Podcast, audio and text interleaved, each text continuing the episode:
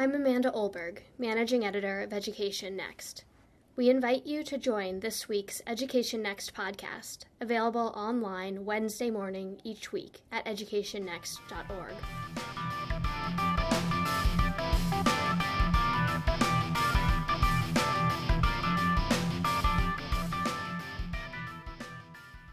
Chronic absenteeism is a precursor to dropping out of high school. That's what scholars have found. What can we do about it? How do we mobilize national and local resources to really identify the problems that young people face uh, early on in their educational experiences so that they do not escalate and lead to the dropping out of the high school or not continuing on beyond that? Uh, that is a question that we're going to discuss on this education podcast. I'm Paul Peterson, editor in chief at Education Next, and I have with me Leslie Cornfield, who serves as a special advisor to the U.S. Department of Education, Secretary of Education, and she is the director of the department's Office of Strategic Partnerships. And in that role, she is advancing this agenda of uh, let's address chronic absenteeism. She's building on her experience uh, in the Bloomberg administration in New York City, where the basic ideas were developed. Uh, so I have with me today Leslie Cornfield, and Leslie, it's just a pleasure to have you with me. Uh, I'm especially pleased because you're a Harvardian and uh, went to the college here, went to the law school, and it's great uh, to have you back on the campus. But let's get down to what's the really important issue chronic absenteeism. Uh, why is it that this is something that uh, captured the attention of leading political figures like Mayor Bloomberg and uh, President Obama? Why do they want to make this one of their top priorities? It's a great question. And first of all, thank you for inviting me to be here. I'm, I'm really excited about talking about this topic. So, why have so many from Mayor Bloomberg to the president focused on the issue of chronic absenteeism, I think it really is an important question. And the reason is that it really, I think that many have recognized that we cannot close the opportunity gap or the achievement gap without focusing on who's showing up in school. And that chronic absenteeism undermines our effort as a nation to improve educational and life outcomes for kids. The data around that, around the devastating impact that chronic absenteeism has, is uh, quite troubling and uh, quite significant, which we can get to in a few moments. Well, let's go into that. So, why is it that, what's the difference, first of all, between chronic absenteeism and plain old fashioned ordinary absenteeism? Like I experienced, you know, every once in a while I didn't go to school. So why is this any different than a- absenteeism in general that we all know about? Well, a few things to flag. First of all, chronic absenteeism includes excused and unexcused absences, and that's an important distinction in measuring it and looking at absenteeism as a problem in the country.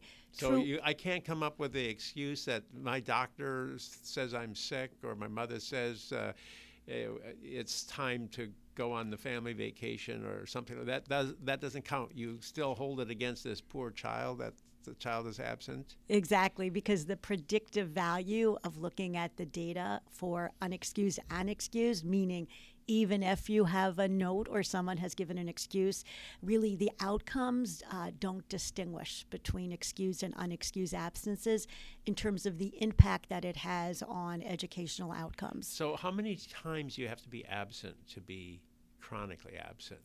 Chronic absenteeism is generally defined by most practitioners and governments as missing approximately 10% of the school year, either for excused or unexcused reasons. That comes to approximately 18 days, which means approximately a month or more of school. Well, can you spot it more quickly than that? Do you have to wait till the end of the year to find out whether somebody's been chronically absent or not, or can you catch it sooner than that.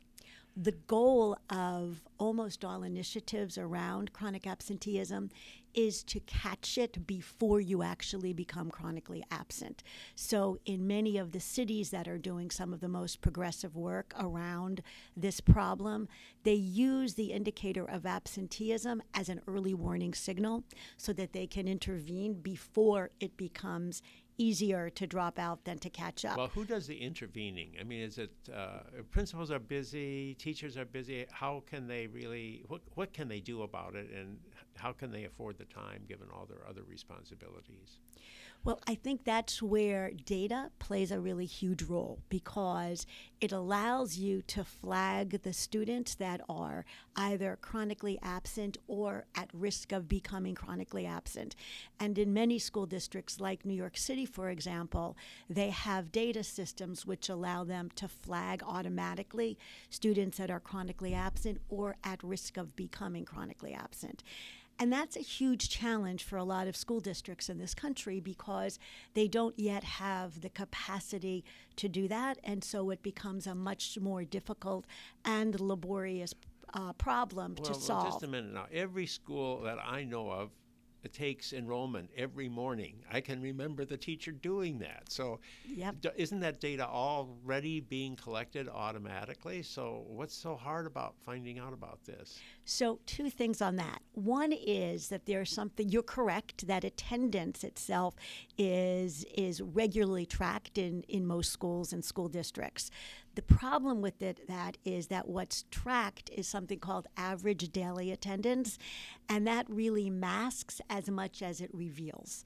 Because, for example, you can have in a school an average daily attendance rate of 90%, meaning on any day, 90% of the students are there, but that school can still have a 40% chronic absenteeism rate because the students that are there each day are different students. So, therefore, it's a really uh, dangerous metric to use, average daily attendance. And it's the one time when being 90% does not mean that you have an A, and far from it.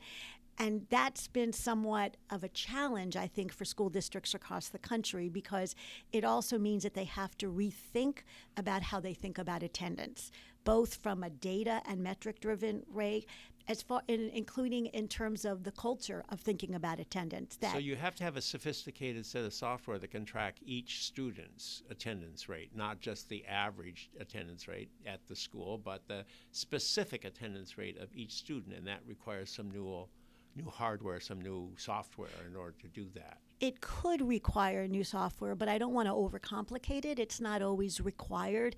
It really t- requires that you take a look at the number of students that are absent on a daily basis, on a quarterly basis, and on a, on a year end basis. And the other reason that that's so important, there's a number of reasons why it's particularly important to track on the basis of chronic absenteeism. One is that it allows you to target the students that need intervention. And if we don't do that, we're really only uh, able to have school wide interventions that will miss some of the more targeted efforts that are necessary. Okay, so you're going to target this to the specific student, but that takes resources. Mm-hmm. Where do you get the resources? Who's going to work with that student? Where are you going to find the people and the resources to do that? How do you overcome that challenge? So, resources is an important question, and, and it's particularly important here because of the scale of this problem in our country. Uh, it's estimated that between five and seven and a half million students in this country are chronically absent each year. Those numbers are higher in our underserved communities, unfortunately, since that we all know that schools are one of the best levers for eliminating students, children in poverty. Um, so so it's really critical that when we think about how do we solve this problem, we think about interventions that are both scalable and cost efficient. And so many of the suggested interventions that are coming out of the White House, the Department of Education, and other areas right now are very mindful of the issue of scale and are mindful of using existing resources in more targeted, purposeful ways. So, for example, uh, in New York City, Bob Balfanz and the Johns Hopkins team did an evaluation of all of the interventions that we tested to see which had the most significant impact on reducing absenteeism. they found that one of the interventions called Success Mentors, which was a low cost, scalable model of reaching and targeting students that were chronically absent, had the greatest impact. And in fact, the outcome data on that was. So, who serves as the mentor? Where do you find the mentors? That does sound like a really good way to go to develop a personal relationship with somebody who's uh, at risk. Mm-hmm. So, what, what, how do you find the mentors to, to do this? And that and the question is really the exact right question to be asking because it the challenge in connecting students and young people to mentors is always the question of scale and supply. And so this model of success mentors is based on data uh, which means that we look at the use the metric of chronic absenteeism to first target who needs this intervention. Then the second important component of it is is scale and supply of mentors. And we're using four buckets that are existing resources that are already or easily linked to our schools. The four buckets are as follows. The first is what we call internal success mentors. That's your school staff, security guards, teachers, coaches, those school staff who are already connected to the school. The second is external partners that are linked to the school. So that could be after school providers, AmeriCorps, City Year, tutors. Um, they are asked to be matched to three to five chronically absent students. Um, we found that that has been an enormous supply uh, source for mentors. The third is peer to peer mentoring, asking 11th and 12th graders that are trained to mentor chronically absent ninth graders and eighth graders to mentor sixth graders. And the fourth and most recent bucket that we're now developing at the um, federal level with the Department of Education through My Brother's Keeper initiative is um, using federal work study dollars to take college students that are um, getting work, federal work study dollars and putting them into nearby high need high schools to serve as mentors. So though that's the source, and in New York City, in three years, we were able um, to reach over uh, 10,000 students in a period of, of three years. We um, now, in, in four months, in working with 30 uh, My Brother's Keeper cities, have reached uh, over 7,000 chronically absent students uh, throughout so the you're country. bringing this to scale. So, what's what are some of the cities that are participating in the in the My Brother's Keeper expansion of the uh, chronic absenteeism intervention? Uh, there are uh, there were there was first a cohort of 10 cities we started with in January and we brought them all to Washington. They were teams of uh, from the district and mayor's office and other partners came to Washington to get training. Um, can you give me a couple a state yes yeah. exactly. Cities are New York City Miami Seattle Columbus Ohio San Antonio uh, uh, Providence, Rhode Island, uh, and we've now expanded to include a uh, tribal community and some more rural communities as well. And we are, in fact, next month convening all the leadership from all 30 cities uh, to Washington to do uh, training and to begin to talk to them about what a scalable rollout will look like in the fall for the beginning of the new school year. So the plan is is to really ramp this up in this uh, coming uh, school year. Correct. Correct. The goal in three to five years is to reach a million students in this country. And the first step in that is these 30 cities that will be pilots for other cities that want to do similar work. And I think what is so attractive about this model is that it is using resources that already exist in these districts, so data which already exists, and giving some technical assistance to districts as to how to use chronic absenteeism data. Um, and the second is using existing resources, people, and the power of caring adults and peers that are already linked or easily linked to our schools. So the cost of a model like this is um, uh, fairly reasonable to say the least because at its heart it's based upon using existing, resource. resources. But how effective is it really? Do we have any evidence that actually uh, these kinds of interventions can reduce chronic absenteeism? Does New York have the data to show that their program, which has been around now for a few years, has actually had some payoff? Uh, yeah, well, yes. Uh, Bob Balfanz from Johns Hopkins Everyone Graduate Center did an evaluation with colleagues of his uh, at the end of three years, in the fourth year of the pilot in New York City. And his study, which is public, found that there were significant differences and reductions of chronic absenteeism in the schools that had a number of these interventions uh, as, compo- as opposed to a control group that did not have a similar group of schools that did not have these interventions. He also found that of all the interventions, the single intervention that had the largest impact was the intervention of Success Mentors, which is one of the reasons that it's now being rolled out at a more national level. Um, I can share with you some of the data that he found because I think some of it is quite interesting. Um, First of all, what I think is was most exciting about his findings was that it had the greatest impact on the very students that we would hope to be impacted. So, students in poverty, uh, there was a 15% reduction.